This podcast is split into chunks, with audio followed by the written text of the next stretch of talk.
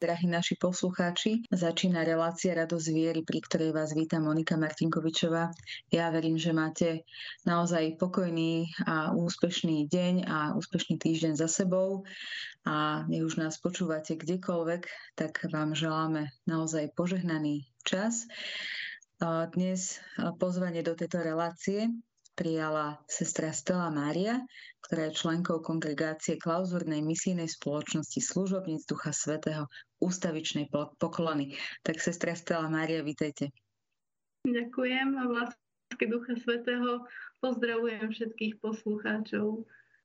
My sme pred nejakým časom mali e, rozhovor so sestričkou, ktorá je členkou vašej kongregácie, ale vlastne takej tej, tej časti misínej, ale e, vy ste rehola teda klauzurná, ktorá vlastne, e, teda žijete, dá sa povedať, za mrežami pre nás zo sveta ľudí za mrežami, ale potom si viac povieme o, o tejto situácii, že kto vlastne je za mrežami. Ale mňa by sa stala zaujímalo, stalo. Ak môžete povedať takú svoju osobnú cestu do tejto kongregácie, aká bola? Tak bola trošku komplikovanejšia než bežne. Ja som síce vyrastala v katolíckej rodine a za príklad hlbokej viery a lásky k Pánu Bohu a k Pane Márii hlavne vďačím predovšetkým svojim starým rodičom, ktorí ma vlastne od detstva viedli a učili ma modliť sa s hlbokou vierou, naozaj s takou pevnou dôverou a takisto mi boli príkladom takého živého vzťahu, ktorý môže mať človek s Pánom Bohom. A od nich som sa k tomuto živému vzťahu naučila a dopracovala aj ja. Veľmi živo si spomínam, ako sme v lete každú sobotu chodievali s detkom, s babkou na tzv. púť k soche Pani Márie, ktorá bola za mestom na takom poli. A tam sme sa veľmi vrúcne modlili rúženec, spievali pesničky náboženské, vždy sme doniesli Pane Márii kvety. Ja som bola vtedy malé dieťa, ale vtedy asi útlom detstve sa niekedy prebudilo vo mne to reholné povolenie, hoci v tom čase to nikto z nás ešte ani netušil, pretože bol vtedy komunizmus a o nejakom vstupe do rehole nebolo ani možné snívať. Dá sa povedať, som ani nevedela, že niečo také existuje v tom čase. A myslím si, že práve moji starí rodičia mi vyprosili tento dar, pretože viem, že sa za mňa strašne veľa modlili a ja som šťastná, že sa modlili aj so mnou a že ma to naučili. Vlastne potom ako gymnazistka som začala nad tým rozmýšľať, že by som naozaj chcela zasvetiť svoj život mm, Pánu Bohu, ale hovorím, že bol komunizmus a o nejakých reholiach absolútne nebolo počuť, ani som nevedela, či niečo také existuje vôbec ešte v 20. storočí, v ktorom som vtedy žila. Takže potom som sa dozvedela, že je to možné, ale že nie na Slovensku, tak keďže som sa už od mala učila od starých rodičov nemecky, tak som sa v tom trošku zdokonalila a mala som taký plán, že teda skončím gymnázium a niekde ujdem do Rakúska alebo tak ale nebolo to treba, lebo v štvrtom ročníku vlastne padol e, komunizmus. Takže e, v tom čase som vlastne potom išla na takú púť, to boli Svetové dni mládeže v Čenstochovej, s tým, že som si chcela vyprosiť jasnosť a takú nejakú také znamenie od Pána Boha, že čo chce s môjim životom, mala som vtedy 18, No a tam som stretla jedného pána, ktorý bol v úzkom príbuzenskom vzťahu so sestrou Bernadetou Pančiovou, zakladateľkou rodiny Nepošklenenej. No a vlastne cez neho som sa dostala k milosrdným sestram Satmárkam, kde som ako 19-ročná vstúpila vlastne hneď po páde komunizmu, vtedy ešte sestry len tak nejak vychádzali z toho podsvetia, dá sa povedať začal sa voľný život len tak formovať, lebo oni žili vtedy mm, kade kde len tak akože tajne. Takže zač- začínali sa budovať kláštory, takže to bol taký zvláštny čas aj, aj pre nich, aj pre nás mladé, ktoré sme vtedy v Húfne, nás bolo 8 mm, postulantiek, po nás bolo ďalších 10, čiže nás bolo 19 v noviciáte potom, takže to boli také e, roky nadšenia. Ale Netušila som vtedy, že ešte existuje rozdiel v reholiach, že existujú rôzne špirituality. Myslela som si, že idem do kláštora, tak sa budem modliť a nevedela som, že existuje nejaký rozdiel medzi činnou a klauzurnou reholou. V tom čase klauzurná rehola na Slovensku nepôsobili. Takže som normálne mm, robila, čo bolo treba, najskôr v kuchyni. Keďže som vedela nemecky, tak som robila všetky preklady do Nemčiny, ktoré tiež boli v tom čase veľmi potrebné, lebo z Nemecka sa veľa dostávalo financií na obnovu toho všetkého, čo sa vrátilo po, komunizme úplne dezolátnom stave. Takže bolo to také, také budovateľské obdobie, dá sa povedať. No a veľmi som vďačná aj sestre Bernadete, pretože ona bola takou mojou prvou učiteľkou reholného života a s ňou som potom začala tak viacej spolupracovať, robila som jej šoférku, začali sme navštevovať chorých, chodili sme po rôznych takých um, akciách teda ona mávala prednášky a začali sme apoštovať vo väzniciach, čo vtedy tiež ešte nikto nerobil. Takže to bolo také krásne obdobie takého prebudenia sa vlastne tej viery na Slovensku a veľmi veľa som sa naučila v tom čase. Potom ma poslali učiť na základnú školu Nemčinu, pretože e, sestry otvorili e, svoju kongregačnú školu no a potrebovali učiteľov, ja som nemecky vedela, takže ma poslali učiť. No, um, popri tom som si ďalkovo robila vysokú školu, kde som študovala germanistiku a etiku.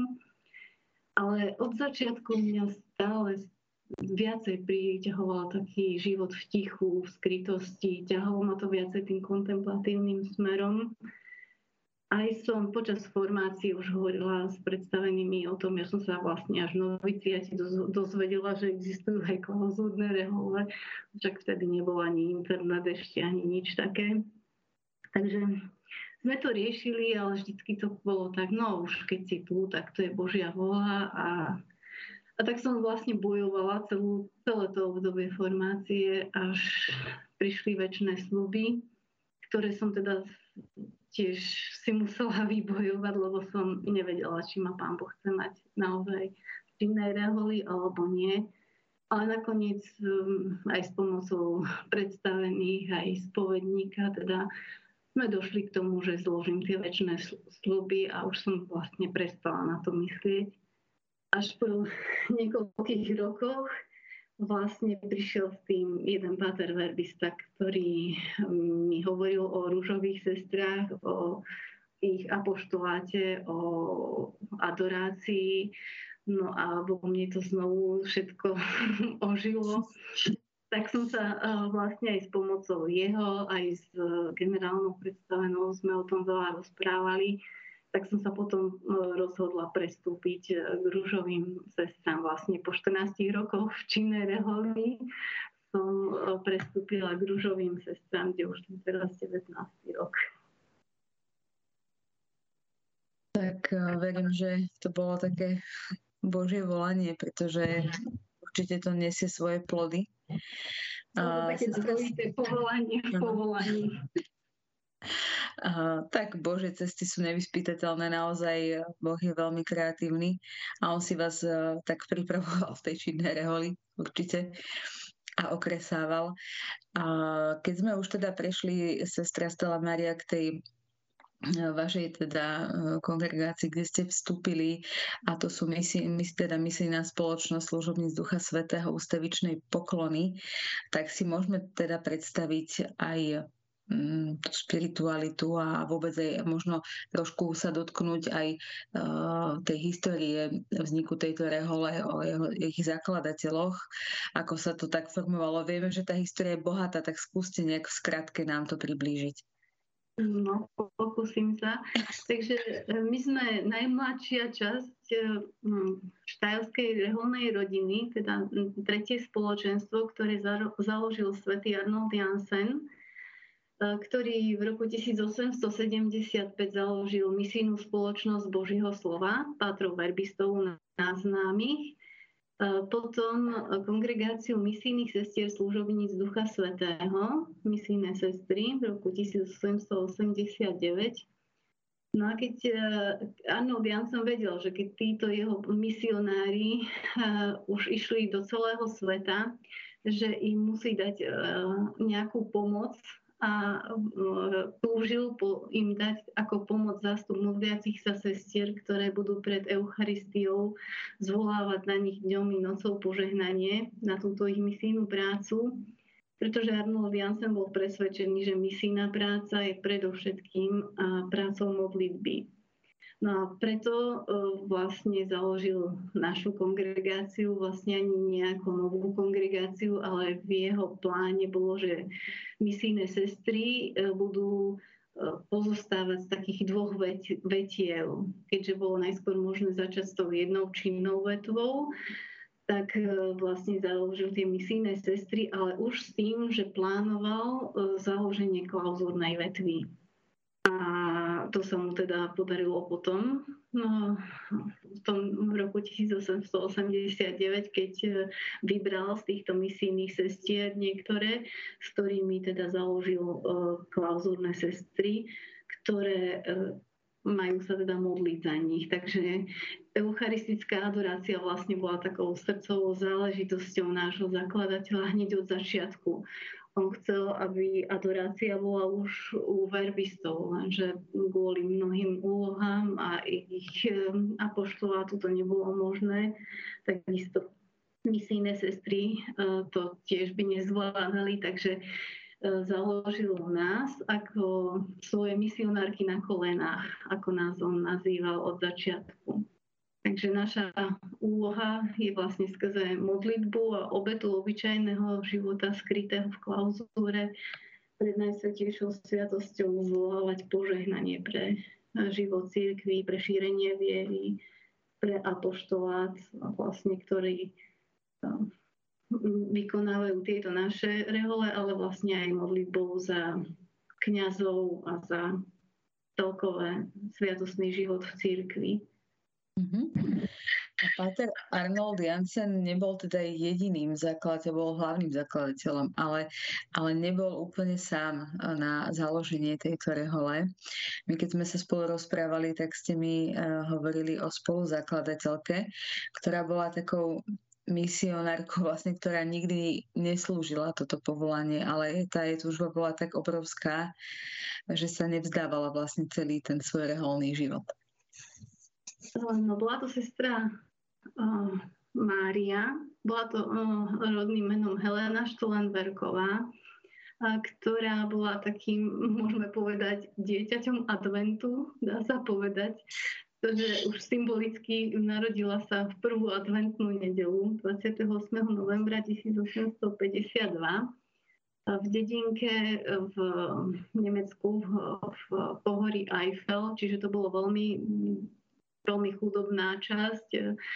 Um, ona e, síce bola z takej lepšej rodiny, lebo jej otec mal hostinec, čiže patril v tej dedine k, tým, k tej vyššej vrstve, ale aj tak ten život tam bol veľmi chudobný. E, v tom čase bolo aj vzdelanie veľmi biedne, pretože v škole sa oni akorát naučili čítať, písať a to bolo všetko.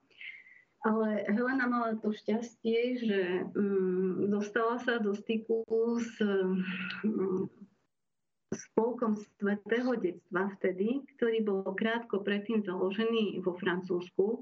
Dnes sú to pápežské misijné diela detí. No a tento spolok sa dostal aj do, do jej rodnej dedinky, Rolesprojechu. A e, vlastne na Sviatok Svetých Neviniatok, teda 28. decembra, sa vždycky losovalo, že jedno dieťa sa stávalo krstným otcom alebo krstnou mamou pohanského dieťaťa. Čiže e, niekde na misiách pokrstili nejakého nového novorodenca, pohana, e, menom toho dieťaťa, ktorý, na ktoré padol ten los. Takže mhm. Stala tiež takouto krstnou mamou ona veľmi túžila vlastne tiež ísť na tento sviatok, lenže to bolo vo Farskom kostole 4 km od jej dedinky v zime, cez sneh mama jej to nedovolila a tak musela čakať, kým sa staršie deti vrátia. A jej radosť bola úžasná, že sa takto stala krstnou mamou a vlastne od tej doby e, čítala tie brožúrky toho spolku, vo veku 10 rokov sa stala pokladníčkou a tu na už začala cítiť, že jej vlast je vlastne Čína, pretože tie brožúry písali hlavne o misijnej práci v Číne. No a tie listy sa stali pre ňou listami z domoviny a vo svojej vlasti sa cítila ako v cudzine, takže čakala vždy na tie správy. No a ďalej čakala potom aj na jasnosť vo svojom povolaní, pretože dlhé roky sa modlila k Pánu Bohu, že čo vlastne On od nej chce pretože ona strašne túžila ísť do Číny. Lenže v tom čase žena nemala šancu, ešte možno e, nejakí misionári, ale aj tak vtedy v Nemecku ešte neexistovali ani misijné domy, ani nič, takže to bolo, bolo ľudsky povedané nemožné. A ona vo svojom srdci strašne silno túto túžbu e, cítila a nevedela, že vlastne ako sa k tomu dopracovať. Takže vedela, že niečo také je ľudsky nereálne a všetci jej to hovorili, že to je nemožné, ale ona bola tak natoľko v sebe kritická, že stále e, videla, že keď to pán Boh chce, tak sa k tomu musí nejako dostať. Takže čakala ďalej. Keď mala 19 alebo 20 rokov, hovorila o tom so svojím spovedníkom, že chce byť misijnou sestrou v Číne No ten jej povedal, že by musela vstúpiť do Rehole, ktorá má domy v Číne, lenže také v Nemecku neexistovali Rehole. Takže márne čakala pochopenie. Ten kňaz ju chcel poslať k Františkánkam, že však je to jedno, v akej reholi slúži, nech slúži Pánu Bohu a modlí sa. Ale ona v srdci cítila, že nie nenašla oporu ani u kňazov, nenašla vôbec oporu doma, pretože jej niečo také nechceli dovoliť samozrejme. Ani nejako sa jej nepodarilo nájsť takú reholu a do toho ešte vstúpili politické problémy, pretože začal tzv. kultúrny boj v Nemecku, čiže to znamenalo, že začalo prenasledovanie církví, boli rehole, ktoré už existovali vyhnané z Nemecka. Takže mm, jej e, kňaz, jej spovedník jej dokonca zakázal myslieť na toto povolanie a zakázal jej čítať aj tie jej milované misijné časopisy. To bolo pre ňu úžasne ťažké. A akože vysvetľovali jej to tak e, rozumne, že je ťažká doba, že rehole musia opúšťať krajinu, že mm, sestry musia opúšťať svoje kláštory, že sú postelené naspäť do svojich rodín, takže že v tejto dobe nie, nie je čas na to, aby vstúpila do kláštora. Takže čakala ďalších 6 rokov, a povedala teda potom svojmu spovedníkovi, že už čakala 6 rokov, že, že nech jej znovu pomôže. Jeho odpoveď bola, no keď si čakala 6 rokov, tak môžeš čakať ďalších 6 rokov. A ona len modlila sa, často napadali aj, aj pochybnosti, pretože už potom prišiel aj strach, že už bude príliš stará na to, aby sa dokázala naučiť po čínsky a aby mohla byť poslaná na misie. A vlastne cítila sa potom aj úplne opustená Pánom Bohom, aj svojimi milovanými svetými, pretože ako sa jej zdalo, že jej to nikto nepomáha ani, ani na zemi, ani v nebi. A keď je to Sveta Božia vola, tak e, ona to sama nedokáže. Že bolo také, že čo jej povie Pán Boh, keď sa raz pred ním objaví, že vlastne nesplnila jeho volu, ale nevedela si predstaviť, akým spôsobom No, po, po ďalších rokoch márneho čakania sa potom obrátila na dekana a ktorý sa rozhodol teda ukončiť toto jej mučeníctvo a znovu ju poslal k Františkánkam, kde sa teda bola aj pozrieť, ale jej odpoveď bola, že um, ju to vôbec nepriťahuje, že toto nie je jej miesto. Potom sa dostala, uh, dostala adresu uh, v roku 1881, dostala adresu Arnolda Jansena v Štajli. No a samozrejme, že v tom čase nebolo uh, možné, že by jednoduché dievča napísalo tam, takže sa obratila znovu na svojho dekana, že teda či by bol ochotný napísať Arnoldovi a skontaktovať sa s ním ohľadne jej túžby. A čakala, znovu čakala na jeho odpoveď, čakala mesiac. Keď sa odvážila teda opýtať, či náhodou už neodpovedala, sa zase dozvedela, že on, on ešte ani nenapísal. Takže znovu to bolo také pre ňu sklamanie, tak sa obrátila na svojho spovedníka, no a ten konečne teda e, napísal Arnoldovi. No a Helena teda mohla v roku 1882 prvýkrát navštíviť Štajl. Sama o tom hovorí, že nedokáže vyjadriť dojmy, ktoré pocítila počas toho krátkeho času, ktorý strávila v misijnom dome, že bola úžasne šťastná a cítila, že toto je to jej miesto. Lenže e, v roku 1882 to bolo ešte len začínal Arnold Jansen s misijným domom pre kňazov, verbistov. O misijných sestrách ešte nebolo ani, ani tušenia, že vzniknú.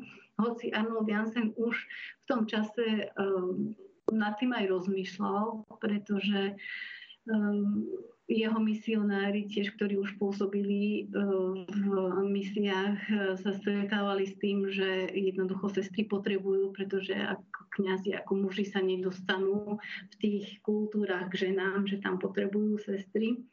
No lenže Arnold Jansen ešte nemal ani, ani tušenia, že on bude zakladateľom. Takže uh, prišie, povedal jej teda, že on by bol ochotný ju prijať, ale len ako slúžku pretože mm, kláštor ešte neexistuje. Helene to bolo jedno, ona chcela za každú cenu čím skôr vstúpiť a samozrejme súhlasila, lenže keď prišla domov, tak v tomto bode narazila na obrovský odpor. Jednak doma v žiadnom prípade nechceli dovoliť, aby bola slúžkou pretože ona bola ako majiteľkou alebo dcerou majiteľa hostinca, takže ako miesto slúžky e, oni pokladali za niečo ponižujúce. No a takisto aj jej spovedník povedal, že, že na to v žiadnom prípade súhlas nedá, aby bola ako slúžka, že keby chcela priamo vstúpiť do kláštora, do noviciatu, tak dobre, ale ako slúžka v žiadnom prípade. Takže e, pre Helenu znovu e, nastalo obdobie obrovských bojov so svojimi najbližšími. No a nakoniec sa jej teda podarilo získať e, prehovory teda aj, aj doma, aj, aj svojich najbližších a dovolili jej odísť. Takže hm, hoci ťažkosti narastali, predsa len uh, sa k tomu svojmu cieľu dopracovala trošička bližšie. Sice ešte nie do kláštora, ale, ale teda už žila v misijnom dome pod uh, jednou strechou s misionármi. Uh, a ona si myslela, že teda čoskoro sa začne noviciát. Lenže trvalo to ďalších 10 rokov, kým so svojimi spoločničkami, ktoré teda postupne prichádzali ďalšie dievčatá s tým, teda, že by chceli byť misijnými sestrami, a teda všetky začínali ako slúžky, keďže už aj v misijnom dome narastal počet obyvateľov, už bolo niekoľko stoviek, čiže aj tých slúžok bolo treba stále viac. Takže mm, po desiatich rokoch eh, sa Arnold Jansen teda rozhodol, že začne teda. Počas tých desiatich rokov im ani raz nepovedal nič o týchto veciach. Oni síce už od začiatku mali prísny poriadok, eh, takmer kláštorný, alebo ešte, ešte prísnejší ako kláštorný, ale, ale stále boli len ako služby považované. No, počas tejto doby sa musela Helena tiež eh, naučiť bolestne sa vzdať aj svoje predstavy sestry misionárky v Číne, pretože uh, teda ten vývoj uh, išiel iným smerom a aj ona sa musela nechať vnútorne premieňať. A boli to aj obdobia pochybnosti, aj zúfalstva, aj, aj medzi tými dievčatami stále prichádzali, či to vôbec má zmysel. Viaceré to ani nevydržali, že odišli a vstúpili do iných kláštorov. A Helena sa tiež bála, že už bude veľmi stará na to, aby mohla ísť e, do Číny a vlastne postupne aj pochopila, že, že to miesto v Číne e, nie je pre ňu. A musela teda vlastne tiež pochopiť, že zatiaľ je teda to miesto, kde ju pán Boh chce, tá kuchyňa misijného domu tiež sama viackrát rozmýšľala o tom, že zo Štajlu odíde, ale na druhej strane jej to vnútorný hlas nikdy nedovolil.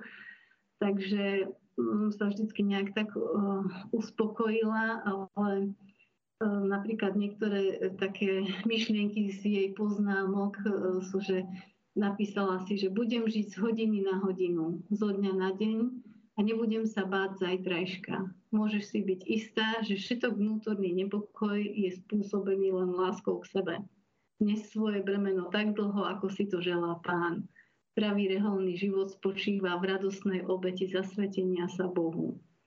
Takže v tomto bolesnom zápase a premene svojho pohľadu zistila, že jej činou je kuchyňa a tiež napísala, že nech iní robia veľké veci pre spoločné dobro podľa svojho povolania. Mojím údelom je horieť Božej láske, vytrvať modlitbe a viesť chudobný a pokorný život. No, takže takýmto spôsobom si ju pán Boh pretváral a teda po tých desiatich rokoch konečne eh, prišlo malinké svetlo, keď Arnold Jansen povedal, že začnú teda sestry noviciát a sestra Mária, keďže bola najstaršou, najdlhšie v misijnom dome, sa stala vedúcou noviciek. No a potom uh, teda bolo to tiež ďalšie čakanie, keďže Arnold Jansen síce povedal, že začínajú noviciát, ale ešte nemali pravidlá, nemali dokopy nič.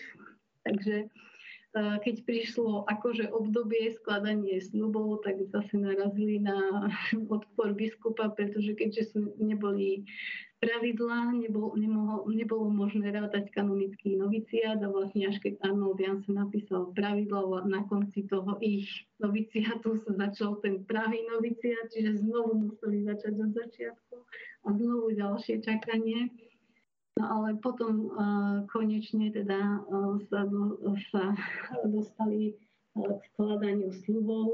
Sestra Mária sa stala predstavenou bolo to krásne obdobie, také e, vlastne prichádzali nové, e, bolo to úžasné. No a prišlo obdobie, že prvé sestry odchádzali na misie, takže sestra Mária čakala, že bude samozrejme medzi nimi, ale Arnold Jansen mal iný názor, keďže ona bola akoby takou matkou, tak e, v každom prípade ju chcel ponechať, aby formovala tie ďalšie. Takže medzi prvou skupinou misijných sestier, ktoré odchádzali e, do Argentíny, sestra Mária nebola. Nebola ani medzi ďalšími a stále čakala.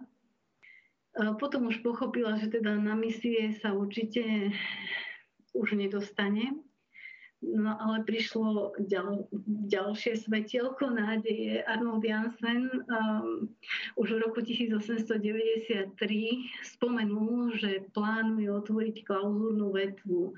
A už vtedy sa pýtal sestier, že ktoré teda sa cítia viacej ako misijné a ktoré sa cítia priťahované skôr uh, do tej klauzúry. Takže matka Mária napísala, že teda chcela by ísť do klauzúry a Arnold Jansen si ju v tom svojom zozname zaradil na prvé miesto. Takže matka Mária čakala znovu na začiatok svojho nového života, ktorý by zodpovedal jej kontemplatívnej túžbe, lebo ona mala vlastne také dvojité silné povolanie e, k misiám a silné povolanie aj e, kontemplácii a adorácii. No lenže keď sa v roku 1896 otvorila kontemplatívna letva, prišlo ďalšie sklamanie, pretože Arnold Jansen sestru Máriu, ako sa Helena volala reholným menom, znovu vynechal. Uh, jej túžba znovu bola zmarená vlastne predovšetkým túžila po tom, že klauzúrne sestry mali jedno sveté príjmanie týždenne viac ako misijné sestry. A, a vlastne sestra Mária tá žila z Eucharistie. No ale znovu musela ostať u misijných sestier.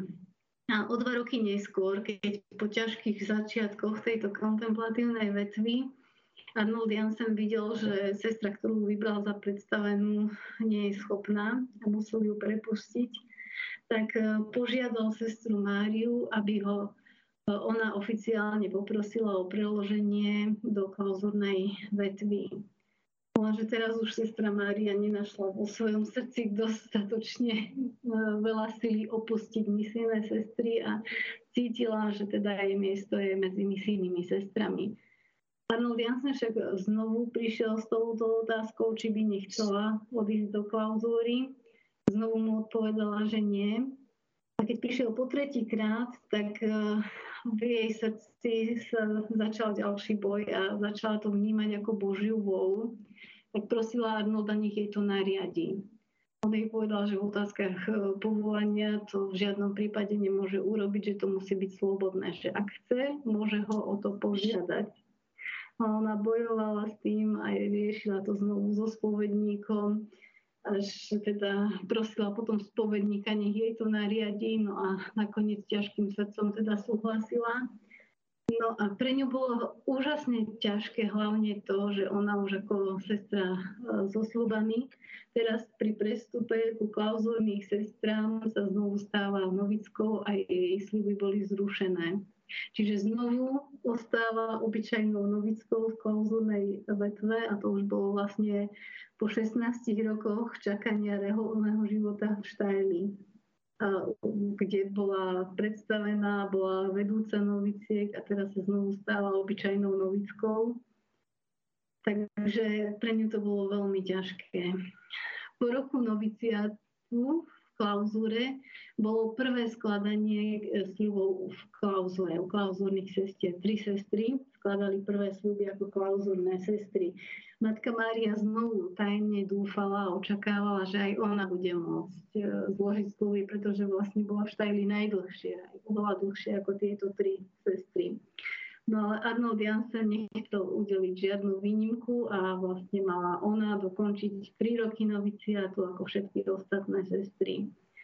V tom čase už bola sestra Mária poznačená ťažkou chorobou, ktorá viedla k jej smrti. Takže Arnold Jansen jej na smrteľnom lôžku už dovolil zložiť sluby, ale len také provizorné, že do konca noviciátu, ak by zomrela, tak jej platia sluby, ak by prežila, tak vlastne tie sluby nemajú žiadnu platnosť.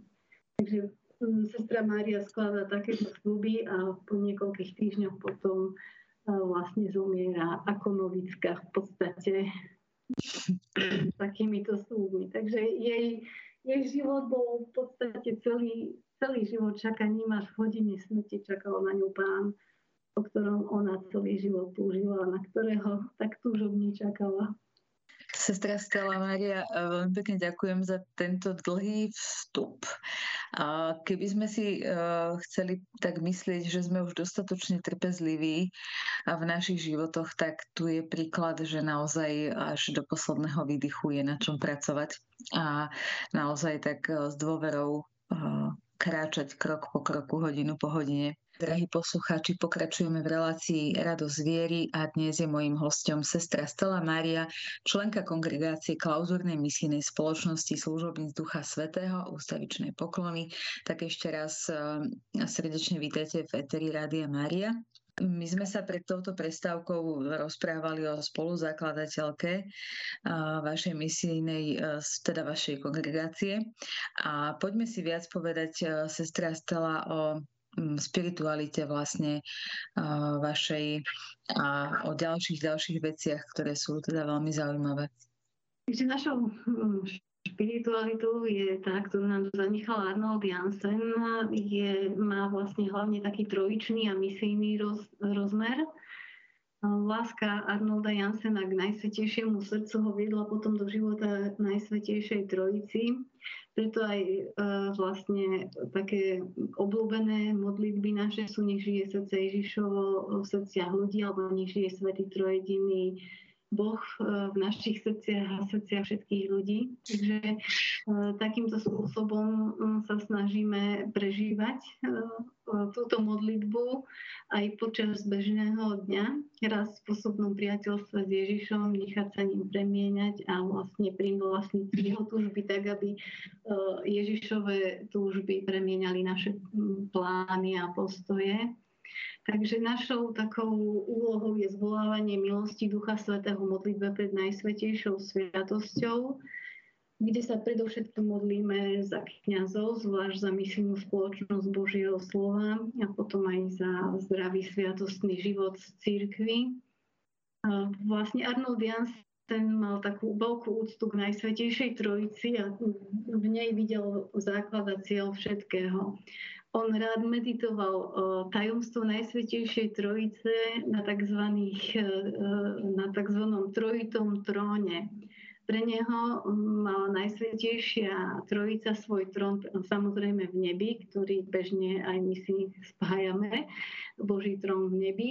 Potom ale eucharistický, Vlastne v Najsvetejšej Eucharistii bežne ľudia vidia mm, premenené telo a krv, teda pána Ježiša, ale Arnold Jansen kontemploval svetého trojediného Boha v Eucharistii, pretože Ježiš je tam ako Boho človek, čiže je tam celé jeho oslávené telo a ako Boh je nerozlučne spojený aj s Otcom, aj s Duchom Svetým. Na toho viedlo potom ďalej tzv. Mystický, mystickému trónu. Arnold Jansen považoval za mystický trón Najsvetejšej Trojice srdcia ľudí. Takže vlastne veľkosť nášho misionárskeho povolania spočíva v budovaní takýchto trónov v srdciach ľudí. Naši e, činní bratia a sestry to robia aktívnym apoštolátom a my to robíme vlastne modlitbou. Takže oslave trojediného Boha slúži celé naše úsilie, náš život je vlastne odpovedou na jeho lásku. A my to v našom živote vlastne uskutočňujeme predovšetkým kontempláciou, teda vzbudzovaním úkonov viery, nádeje, lásky. U nás je taká špeciálna tzv. kvadransová modlitba. Každú štvrť hodinu nám bije zvon, kedy sa sestry, keď sú spolu, modlia spoločne túto modlitbu, alebo každá sama, keď je, e, kde si vzbudzujeme akty viery, nádeje a lásky a prosíme za šírenie Božieho kráľovstva v srdciach ľudí potom vlastne samozrejme ako v klauzúrnej rehole je u nás e, má veľkú cenu samota a ticho. E, v tejto vlastne túžbe to ticho nie je ako ticho samé pre seba, ale ticho, v ktorom hľadáme Božiu tvár. Potom je to ustavičná poklona, kde vlastne ehm, sa v adorácii deň aj noc striedame po, cez deň po pol hodine, v noci po hodine. Takže ehm, to je taká špeciálna naša úloha. Ehm, pri našich kláštoroch pôsobí aj laické hnutie Eucharistické adoračné spoločenstvo, čiže máme aj veriacich lajkov, ktorí majú účasť na našom apoštoláte a našej adorácii.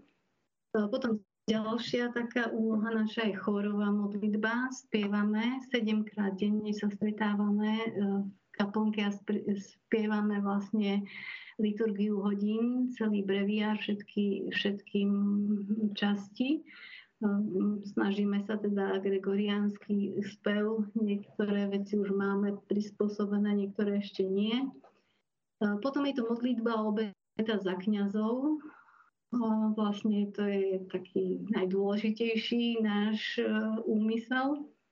Ďalej je to práca a štúdium, vlastne práca, ktorá je možná v kláštore. V podstate sa staráme o bežné veci, ktoré mm, sú potrebné k životu a, a takisto mm, štúdium, predovšetkým sveté písmo, mávame prednášky, keď sa to dá, tak, e, tak raz do týždňa alebo raz za dva týždne prichádzajú k nám rôzni kňazi s prednáškami. No potom je to samozrejme klauzúra, žijeme v ústavičnej klauzúre, ktorá je takou zvláštnou životnou formou, aby sme vlastne boli v samote pri pánovi ako v živote nášho zakladateľa a podľa jeho vôle sme služobnice Ducha Svetého, takže Duch Svetý má prvoradé miesto aj v našom živote viery a našej, našej modlitbe. Každý tretí pondelok e, v mesiaci je zvlášť zasvetený Duchu Svetému a aj mnohé modlitby máme k Duchu Svetému a snažíme sa žiť vlastne tak, že si uvedomujeme jeho účinkovanie a jeho vnúknutia. Takže Duch Svetý má také zvláštne miesto v našom živote. No potom je to samozrejme Eucharistia, ktorá je neoddeliteľnou súčasťou nášho života a okolo poklony sa točí všetko. Vlastne je to najdôležitejšie vždy ráno si pozrieť, kedy mám poklonu a podľa toho si už prispôsobím aj svoju prácu, aj svoje ostatné povinnosti. Takže Eucharistia má v našom živote veľké a prvo, prvé miesto. V našom povolaní je nám vzorom aj Panna Mária. Jej život nám ukazuje zmysel a cieľ nášho povolania v cirkvi, tak ako ona žila utiahnutý, skrytý život a svojimi modlitbami vlastne budovala církev, tak aj nás učí. My si ju uctievame predovšetkým ako nepoškodenú nevestu Ducha Svetého a Matku církvy a modlíme sa teda aj k Pane Márii veľa. Ona tiež nikdy nebola misionárkou v cudzej krajine, ale svojimi skrytými modlitbami stále vyprosuje Božie e, požehnanie pre celú církev a je kráľovná apoštolov. Takže aj my sme povoláme intenzívne žiť kontemplatívnym životom, utiahnutosti od sveta a predsa v srdci sveta. Tak asi Sestra Stella, mňa by ešte zaujímalo, pretože okrem toho, že máte svoj názov ako kongregácia, a tak ešte sa vám tam kľudovo vám pri, prischol taký názov Rúžové sestry. A mňa by veľmi zaujímalo, že je to teda samozrejme podľa vášho oblečenia, ktoré nosíte a v ktorom, vám pravde, v ktorom vás pravdepodobne nikto na ulici nestretne, keďže ste klauzurná rehola. Tak keby sme ešte viac mohli povedať, prečo vlastne rúžová farba.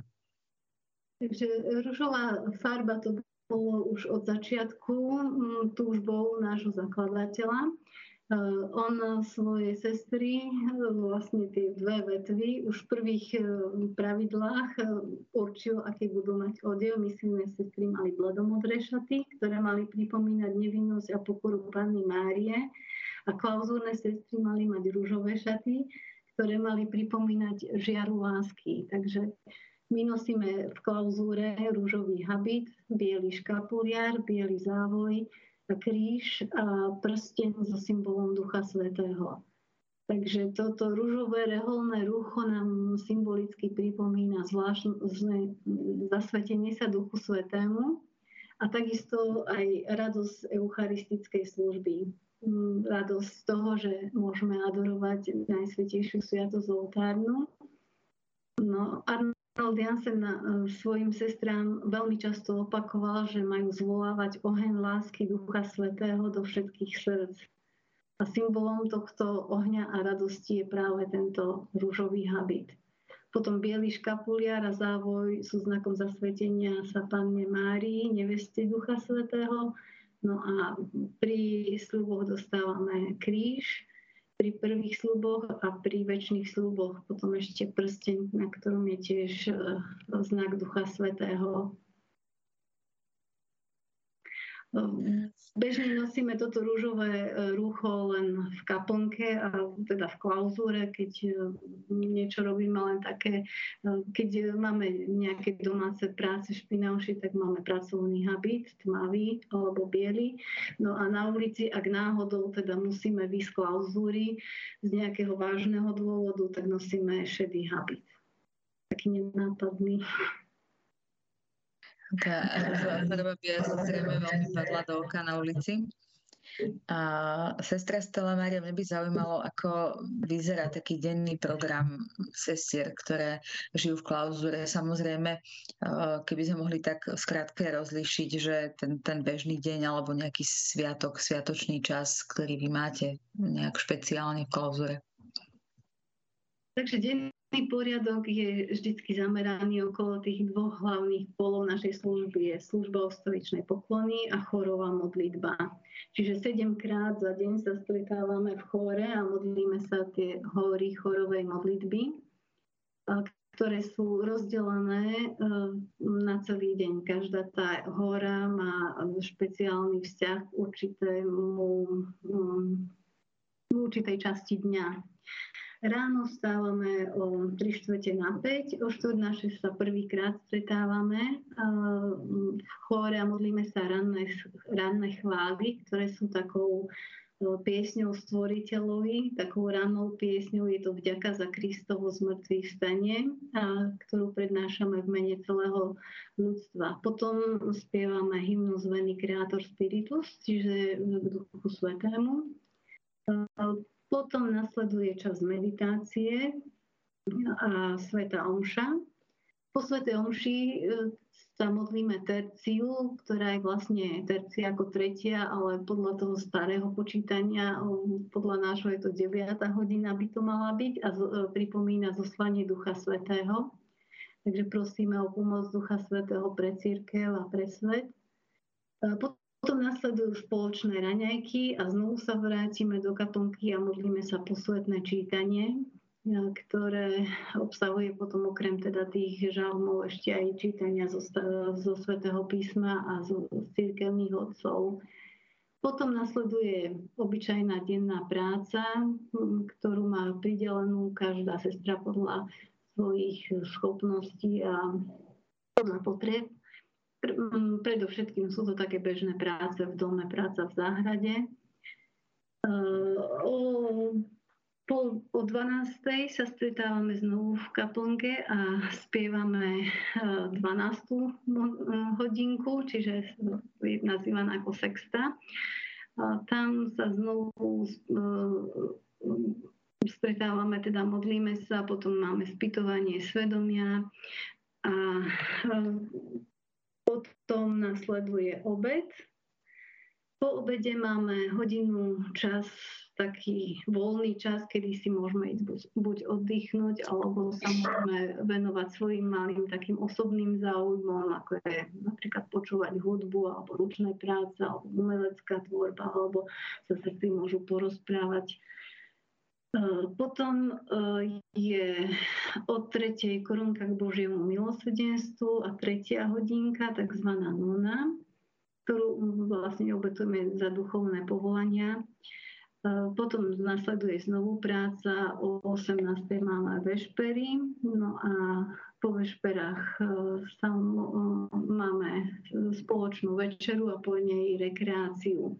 Okrem toho má každá sestra ešte hodinu času na osobnú modlitbu, ktorú si sama určí podľa, podľa svojho pracovného zadelenia, čiže e, na túto osobnú modlitbu má čas kedysi, ktorá sestra zvolí sama.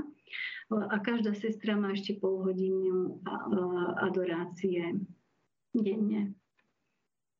No a večer končíme vlastne o 19.50 e, modlitbou kompletória a po nej nasleduje už nočná poklona, že striedame sa potom v noci po hodine.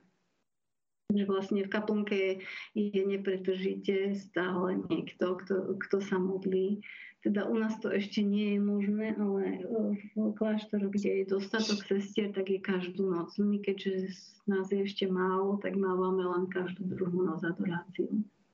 Noci. Tak, sestra Stala Mária, budeme sa modliť za nové povolania pre vašu kongregáciu, aby, aby ten čas nebol pre vás tak náročný a, a teda... Počujeme sa? Áno? Áno, tak. Môžu nám aj aj si pomáhať s tou poklonou. Niekedy sme mali, ano. na začiatku hlavne sme mali, keď nás bolo ešte len, že sme boli štyri sestry, tak sme mali m, pani, ktorá chodila napríklad do polnoci, ale teraz už nemáme momentálne nikoho. Mm-hmm. Takže je možné vlastne navštíviť aj vašu klauzurnú reholu práve za takýmto účelom, asi po ano, dohode sa. Nie, kaplnka je otvorená ráno od 5. večer do tej pol 9.